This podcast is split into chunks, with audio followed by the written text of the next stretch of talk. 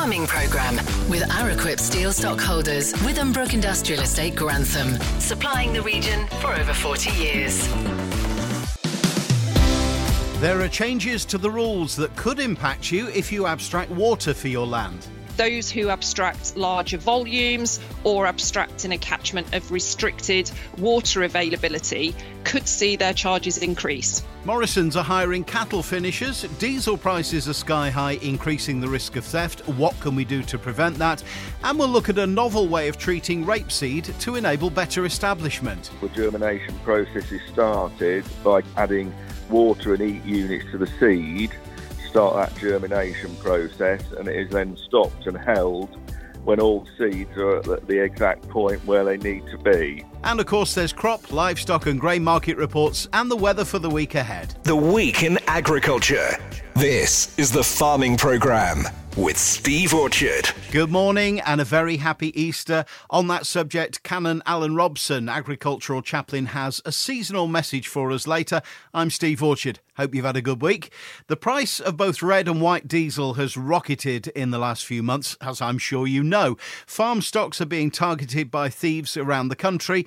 Chief Inspector Phil Vickers from Lincolnshire Police joins us today. Although it's not been too bad in this area, Phil, uh, good morning. Is there any advice you can give us as to how we can prevent this happening to us? Yeah, there is, and and it kind of depends on the on the personal circumstances of, of where the vehicle or where the diesel is being stored. So uh, we always give advice around defensive parking. So not leaving the, a vehicle where you've got a significant volume of diesel open and, and obvious on display, if you like, to, to any passing people.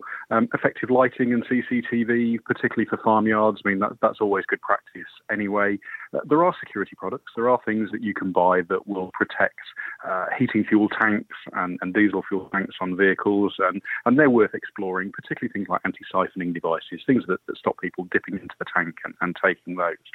More broadly, there is advice on the Force website, so um, everybody's got a, a, slightly different take on, on what their circumstances are, and, and, I'd recommend that you take a look on the on the police website, um, and there's guidance on there as well. But the best advice is always be vigilant. You know, if if you see something that's not quite right, whether it's uh, your farm, your yard, your parking area, um, or, or, maybe a neighbour's, then then call it in, and, and we're always happy to, to, to, respond to that kind of information um, and, and, check these things out. And, and, far better to have, to have checked it out than to have wished that we had done. I suppose common sense things like locks on tanks, and not just locks on tanks, but locks on gates leading up to the tanks. Yeah, I mean, more broadly, site security is, is always an issue, particularly in remote rural locations. Technology's moved on leaps and bounds over recent years. Tracking devices are, are becoming cheaper, more economical for, for people to install. So, that kind of thing, using the technology, um, is, is always sound advice. And if you are affected, please do report it. The more the police know, the better their chances of sorting it. Thanks to Phil Vickers from Lincolnshire Police. From diesel to water now, if you abstract water for use on the farm, the charging regime is about to change. NFU Water Resources Specialist Kelly Hewson Fisher, morning. What's changing? So, as far as I'm aware, the current scheme has been in place since 1993, and apparently the charges have not been fundamentally changed in the last 10 years. The charges that are collected are used to allocate and enable management of water by the Environment Agency. So, within the last 10 years, the cost and work required to manage water resources has increased. So the change is that this new scheme is a move to a cost recovery charging scheme that includes charges based on a service provided. So, for example, those who abstract larger volumes or abstract in a catchment of restricted water availability could see their charges increase. I've seen comments that there will be winners and losers in this new scheme. Is that right? I think that's a fair statement, Steve, and I think that's correct. There will be minimal change for most, but as you say, there will be some outliers there that that need to have a look at the tool that the Environment Agency has provided, where you can enter your details and actually calculate what those charges are going to be. So that's on the gov.uk website. So you can go on there, input your information, and you can get a picture of what your annual charges are going to be going forward. What about things like using surface water? Is that affected? all abstraction comes into this. So surface water, groundwater, it all comes into this um, new abstraction regime. And where's the best place to go for more information on this? I would go to the gov.uk website. Um, there is some really good information there. I'm at the moment trawling my way through the 166 page document that's been produced. Oh, um, but there is a water resources charge indicator tool, which actually looks quite handy um, little bit of kit that, as I say, you can input your information into there and have a look at what your annual charges are likely to be. When does this all come into effect then, Kelly? This came into effect as of the 1st of April. The other point to note as well is due to the ongoing work to move these licenses into the new charging regime, customers may receive their annual bill later than usual. So that, that's just a good point to note that if you're looking to receive your annual bill anytime soon, it's anticipated from the Environment Agency that those bills will come out nearer to the summer. Okay, lovely. Thank you. Kelly Hewson Fisher, National Water Resources Specialist at the NFU. Thanks, Steve. The Week in Agriculture. This is the Farming Programme with Steve Orchard. Now, we all know that British farmers produce the best and most sustainable beef in the world. And to shout about it, the Great British Beef Week returns next week. The brainchild of Ladies in Beef, it'll feature promotions, special menus, and events with the theme of environmental sustainability and is raising funds for the RABI. Details online at ladiesinbeef.org.uk. Time for some Easter agronomy advice from our crop doctor Sean Sparling now. Good morning. A rather different Easter from last year, weather-wise, eh, Sean? Yes, very good morning to you, Steve. Yeah, and as ever, looking at what you did and when you did it last year and basing your decisions for this year on that is a complete and utter waste of time things are starting to get a little bit serious out here, actually, from the point of view of crops starting to show just how thirsty they are. We only had 17 mil of rain in January, 66 in February, 39 in March, and just 8 mil so far in April. And that means that for the first 15 weeks of 2022, from January the 1st to April the 17th, that's just 132 millimetres of rain. That's just only just over five inches.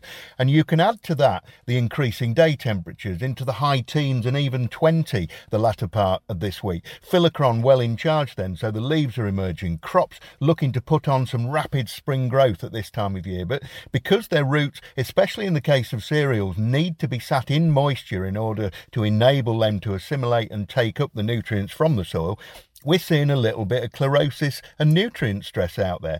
Add to that the ambient ranges of 18 or 19 degrees in a day, with Wednesday into Thursday, for example, one degree overnight and a frost to 19 degrees in the day. And that 18 degree C range they're really starting to stress out these crops too. A few stressy looking wheat crops around as you drive about, especially where they've been sat with their roots in wet soils all through the winter. Now, I know how that sounds. We do need rain, but it was the wrong rain at the wrong time just when we didn't want it or need it three months ago. We're never happy, are we, farmers? But the simple fact is that when crops sit in near dormancy through the winter, the wet soils that they're sitting in just leach the nitrogen and the sulphur and the other nutrients down the profile wet soils can then cause a lack of fibrous root systems on the crops because the plant isn't having to look for any water. And then, as it warms up again in the spring, or where we are now, those plants which sat in water all through the winter and have no fibrous root system struggle to access the nutrition in what has now turned into a relatively dry soil with the nutrition further down the profile. So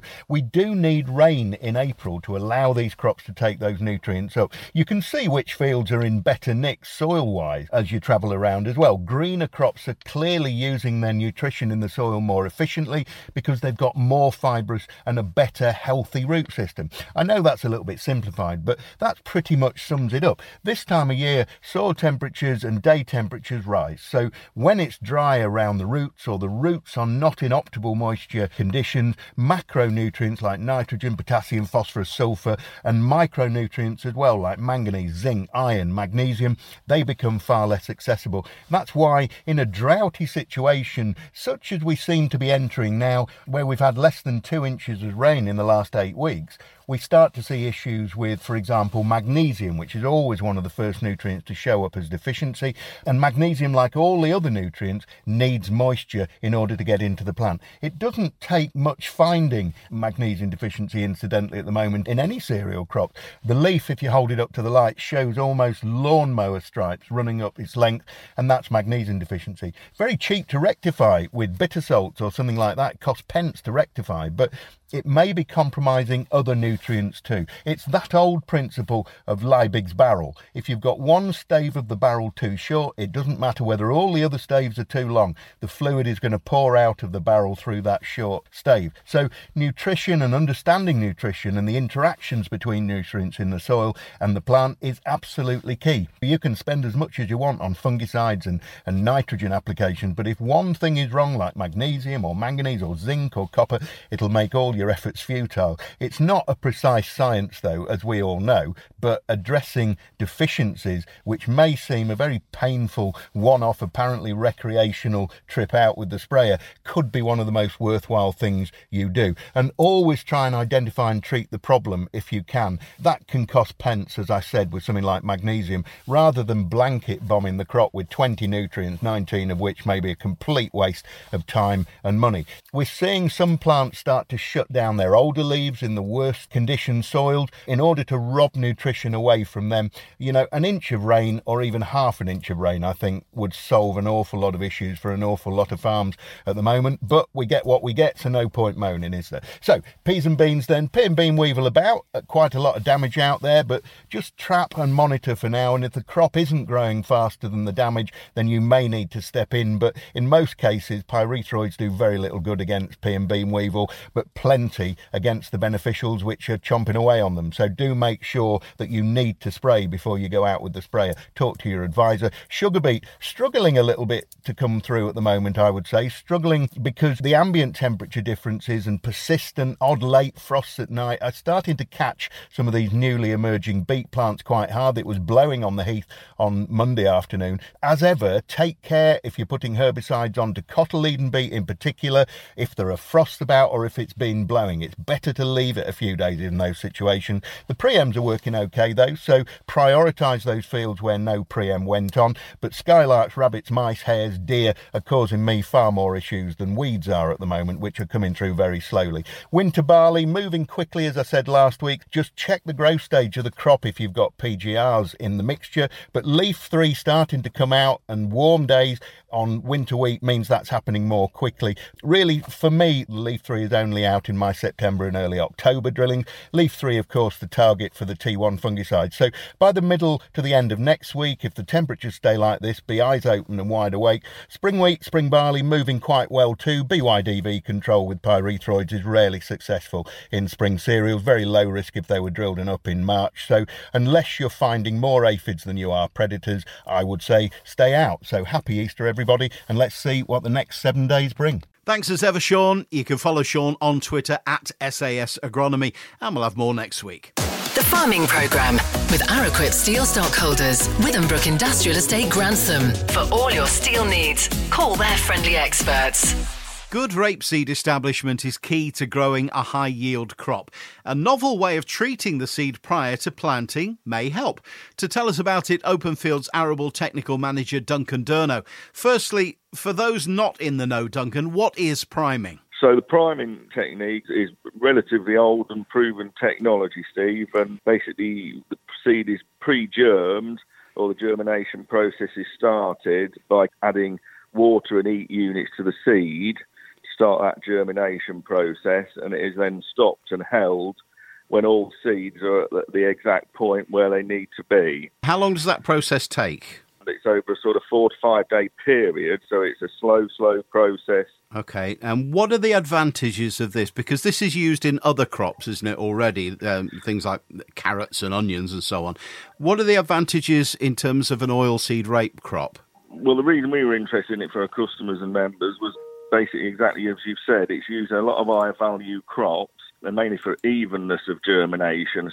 in root crops where uniformity of the end product is required. And of course, the first part, part of that process is even germination of all those plants at the same time, so they're all growing at a very in a uniform manner. One of the things I've seen is that it's beneficial for this uh, process to be applied in dry conditions. Yes, I mean you, you you wouldn't want to use it and push it into you know totally dry seed beds because uh, it's not going to grow the same as anything else. But in, in, in certain seed beds where there's enough moisture to start the process anyway, it does require one less heat units and two slightly less moisture to finish off that germination process because it's already had some of that.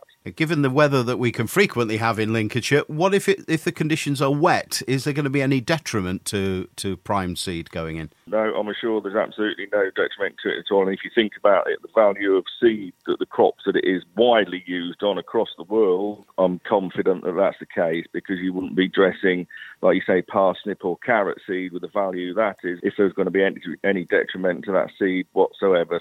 Okay, and given that this process has had to have been applied before the seed goes in the ground, is there any difference in terms of cost of the seed? There will be a slight cost, but not, I wouldn't say prohibitively so. Okay. It's, it's a very slight increase in cost as you would expect. Yeah, to be yeah, fair, that's fair enough. But then hopefully, if the uh, the yield is more consistent and it doesn't get attacked by flea exactly. beetles along the way. Know, if you if you look, if you look at the costs of being all, all the benefits of establishing oilseed rape crop where the crop value is at the moment compared to not establishing a good crop, uh, it'd be very cost effective, I would say. That's great. Duncan Durno, Open Field Arable Technical Manager. Thanks for joining us on the farming programme and explaining that. Thank you, Steve. No problem at all. Supermarket giant Morrisons is recruiting additional beef finishers for its dairy beef scheme. Good morning to livestock buyer Jessica Tomley. Would you tell us a little bit about it, please, Jessica? It's a great scheme because we actually finance the calf for farmers. So you'd place in your order um, three months in advance when you want them. We work with Buitelaar who rear them for us, and once they're at the right age and right weight, we place them on a on a finishing unit. And any particular breeds? They're all mainly continentals, mostly um, blue calves. However, we do run a shorthorn scheme at Woodheads, so we do try and find as many shorthorns as well to go in the scheme. You mentioned weights. What sort of weight are we talking about? So weights when they uh, can go onto a finishing unit are average 140 kilos, and like I said, they're four or five months old. And then we ask when they come into slaughter. At the moment, our average dead weight is 340 kilos. If a farmer's interested in this scheme, what's required from them? Do they need qualifications? Do they need to put an investment in? Uh, what are you after from the farmer? So before we take on any new finishers, obviously we like to come and visit them, have an understanding of what they're currently doing for the business, show that they kind of understand, you know, how you finish continental cattle. I guess it's really about getting to feel that farmer, building that relationship, making sure they're aware of the responsibilities when it comes to animal welfare, nutrition, housing, just to make sure they're doing the best job they can do and fitting our requirement for stock. Where could we find out more information, Jessica? Your best um, opportunity to find out more information is to ring uh, the livestock office um, and ask for myself, Jessica Tomley, or Alex Nutter, and we would be in contact um, and hopefully arrange a visit to come out and meet them. Okay, and the number for that? 01282 729150. Lovely. Jessica Tomley, uh, Morrison's livestock buyer working at Woodheads. Thanks for joining us on the farming programme this morning. Thank you very much. Let's see how the markets have performed this week. Firstly, livestock from Louth Livestock Market, auctioneer Oliver Chapman. Morning, Oliver. Good morning, Steve. Another weekly roundup from here at Louth for Monday, the 11th of April. Starting with the prime cattle, which sees prime heifers sell to a top of 267 pence per kilo for JC Scully of Bournemouth and gross 1,546 pounds for J&S Brooks of Strubby. Prime bulls topped at 220 pence per kilo and gross 1,404 pounds for P. Doxy of Humberston. Moving on to the sheep and starting with the prime lambs.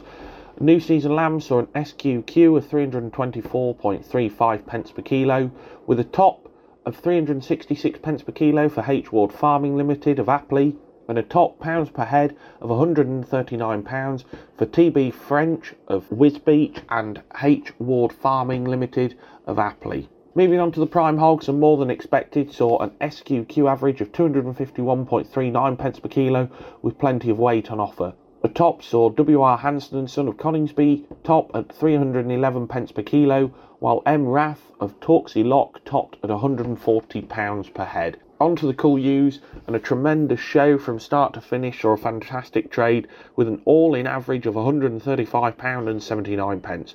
A top this week came for H Ward Farming Limited of Apley at £200 per head, with many more ewes selling between the 180 to £200 per head mark. A quick reminder that tomorrow, Monday, the 18th of April 2022, is our third special sale of breeding and store cattle with the current entry of five breeding bulls, eight cows and calves, two bulling heifers, five in-calf cows and heifers, and 40 plus store cattle, eight cull cows, seven OTM heifers, and eight clean cattle, alongside the regular weekly market of prime and cull sheep also. Store cattle and breeding cattle sale will start at 12.30. A huge thank you to everyone that's been and supported this week, both buyers and vendors. And to discuss any marketing options, please do not hesitate to contact me. This is Oliver Chapman for Masons and Louth Market, and thank you. And the grain markets, Openfield's, Kit Dickinson. Morning, Kit. Good morning, Steve, and happy Easter. This week, prices continued upwards as the Ukraine braced itself for a fresh assault by the Russian military despite their withdrawal from the west around the capital of Kiev. Putin announced that peace talks had come to a dead end, making it unlikely that hostilities will cease anytime soon. It is now thought that the Russia is gearing up for a fresh assault on the south and the east, possibly creating a land corridor to the Ukrainian Black Sea ports, including Odessa, whilst grabbing arable land along the way. Analysts are attempting to forecast the reduction of the Ukrainian plantings, production prospects, and export potential, which can only be speculated upon at the moment, given the varying reports of disruption to the infrastructure, port facilities, fuel supplies, machinery parts, and indeed manpower.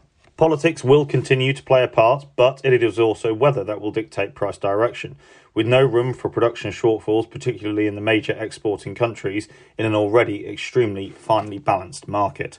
So, looking at barley this week, all commodities moved up as Putin commented that peace talks had come to a dead end. For malting barley, all this had done is squeeze the malting premium further to single figures over feed barley, as there is no additional demand for UK maltsters. There is still a technical premium for old crop malting barley over new crop, but end users are concerned about buying more old crop at a £25 premium to new in case they don't really need it. New crop malting barley remains linked with the futures, so has ticked up higher this week. Spring and winter plantings continue to progress with some rain and sun in most areas. The war premium included in the new crop prices will be under threat when hostilities cease. Looking at prices this week then for wheat April 290 to 297, May 302 to 314, July 315 to 325. November, new crop 280 to 288. Milling wheat premiums are currently 30 to 35 pounds depending on area and destination. Barley for April and May 300 to 310, July 252 to 260, November 265 to 273. For malting barley premiums, please speak to your Openfield farm business manager. And lastly, oilseed rape for May 820 to 825. July 665 to 672, and November 672 to 678. Many thanks as ever, Kit and Oliver.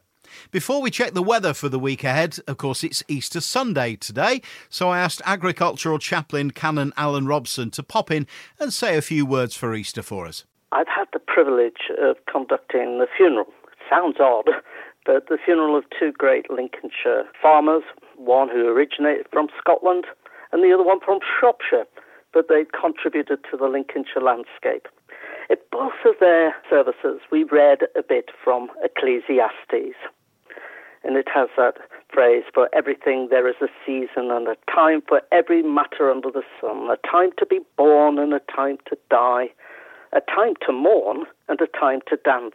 Right throughout that little piece, we have these pivot points, turning points, and what a year this has been for turning points, whether it's been in the chicken industry and avian flu, or the pig industry and all the labour supply issues there, or even the arable industry with rocketing prices. The question is are these events, these turning points, are they going to create a mess for you or a miracle? You know, I'm sure the disciples asked the question, where do we go from here? How can we build resilience, find faith in ourselves as well as in our businesses going forward. More than just survive, but thrive. To develop a long range plan. What difference are we going to make? How's our businesses going to really face all the challenges of the next few years?